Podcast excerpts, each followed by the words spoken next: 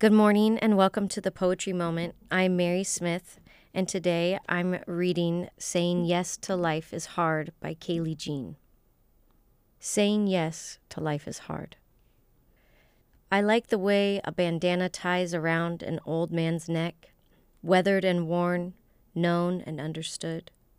The way a dog belongs in a passenger seat, ears flapping, window down the way a cookie holds ancient stories and secrets. I like the way my heart flutters when his lips touch mine, recounting the importance of a first kiss behind a Midwest smile. The way home becomes more than a building, but a state of being. The way something burning entwines in my nostrils before I ever see the flames or witness the destruction.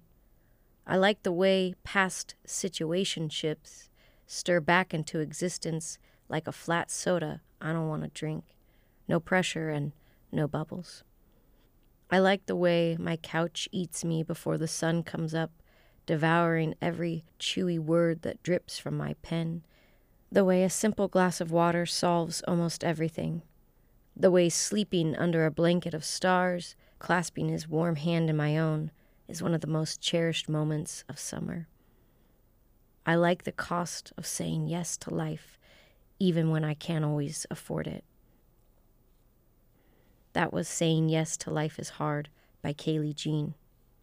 I'm Mery Smith. Thank you for listening to the Poetry Moment.